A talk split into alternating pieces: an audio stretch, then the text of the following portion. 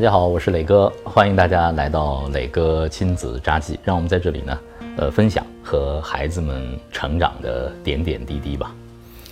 在陪伴孩子成长的过程当中啊，我有一个最大的感受，其实我们每天的生活都充满了惊喜，而在生活当中，无时无刻不是一个学习的最佳的时机。可能这就是做父母的妙处。有的父母会把生活当中对孩子的陪伴当做一个有压力的事情。哎呦，我今天要来陪孩子了啊！我怎么样高质量的来陪好我的孩子？哎，我好，我们看着表啊，这一个小时，预备起。其实这种陪伴，我反而觉得好像孩子会有压力，家长也会有压力。我来分享一下我陪孩子的一个感受吧。我陪孩子的感觉就是要和孩子一起混。怎么理解呢？就是你的生活要让孩子参与进去。我喜欢散步，我喜欢和太太散步，喜欢一个人散步，更喜欢和孩子们一起散步。在散步的过程当中，我觉得我们发现了很多美好。比方说，当春天两三月份的时候，那个梧桐树刚刚刚绽芽的那种嫩嫩的那种绿，我是在和朗月散步的时候抬头看见的。我告诉他们，这叫新绿。当秋天的时候，呃，上海的这个风貌区很多的梧桐树会落叶。那么现在呢，在风貌区里头啊，呃，也渐渐的不扫落叶了。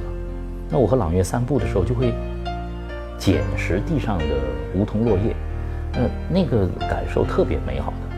我们带着自己喜欢的落叶回到家里来，我用毛笔在上头呃写上几个喜欢的字，静心呐，呃慎独啊，然后呢也会写上他们的名字啊，就会成为我们非常喜欢的书签。有一天，我们在公园的长椅上呆呆地坐着休息的时候，突然看见在公园的位置上有一只蜗牛，那背着壳正在慢慢地爬呢。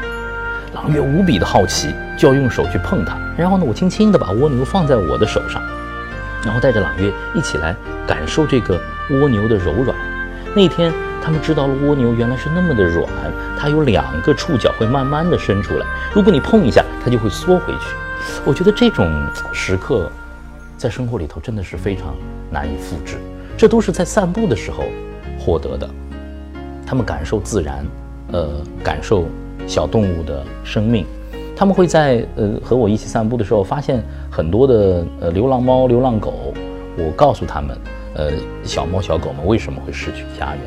他们也会在很多小店里看到他们喜欢的猫和狗。每到一处，因为这些小猫小狗，他们会和店主渐渐的成为朋友。我想这也是生活教会朗月对小动物的关心。还有呢，我喜欢有的时候接完幼儿园接完他们，陪他们去。简单的喝一个下午茶，我喝一杯咖啡，给他们点两杯果汁，我们在那就，呃，坐上这么半个小时、一个小时，然后呢有一搭没一搭的聊天，这我特别喜欢。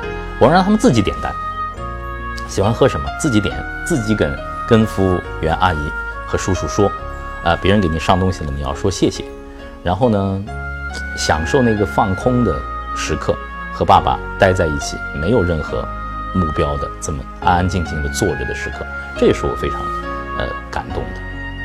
就在前一天吧，我最近老跟朋友说这个瞬间，就是樱花盛开的时候，三四月份的时候，我没有时间带朗月去古村公园，更没有时间去日本去看樱花海了。正好我们家楼下呢有两株樱花，开得非常的绚烂。那天本来我们是要散步到交大去运动的，还带着球呢。当走到樱花树下的时候，我们说：“哎，朗月，我们别走了吧？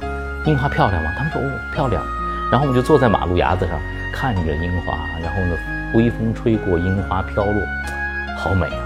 我觉得这个时候还不够，拿出手机，放了一首他们最喜欢的马友友拉的圣桑的《天鹅》。当天鹅的音乐响起的时候，啦滴哒哒哒哒哒，樱花。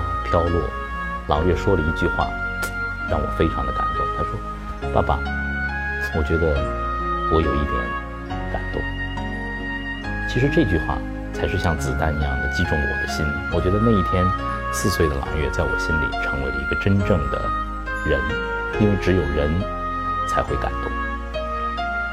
这就是生活，这就是父母用心陪伴可能会带给孩子们的那些瞬间。您在生活当中对孩子的陪伴，您在生活当中用点滴的感悟和孩子的交流，带给孩子的教育。能和我们分享吗？磊哥亲子札记，等着您的留言。